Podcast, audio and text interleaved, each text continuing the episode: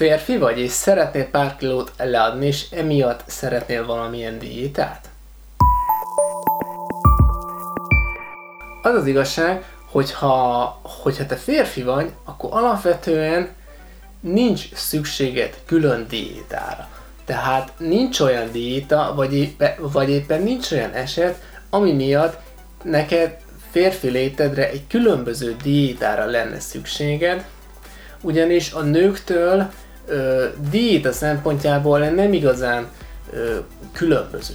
Az egyetlen különbség az, hogy a nőkhöz képest nekünk több kalóriát kell ennünk alapvetően egy nap. Tehát, ö, hogyha mondjuk, hogyha ugyanolyan ö, súlyú ö, nővel hasonlítanánk össze mondjuk téged, akkor a nőknél például, például mondjuk 1600 kalóriát kéne enni, addig nálad mondjuk 1800-at.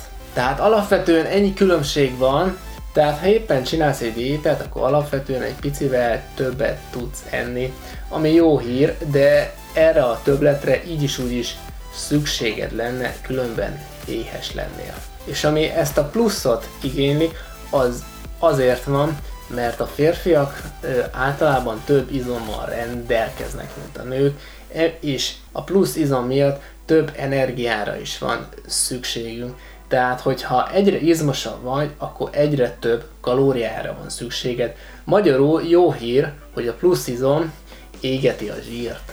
Ha viszont olyan hirdetés látsz, ami konkrétan férfiaknak szól, és ezért még pénzt is elkérnek, akkor jusson az eszedbe, hogy ez nem -e átverése. Ugyanis, mint ahogy az előbb is mondtam, tulajdonképpen nincs különbség a férfiak és a nők között, tehát nincs szükséged másfajta diétára, ugyanazt a diétát csinálhatod te is.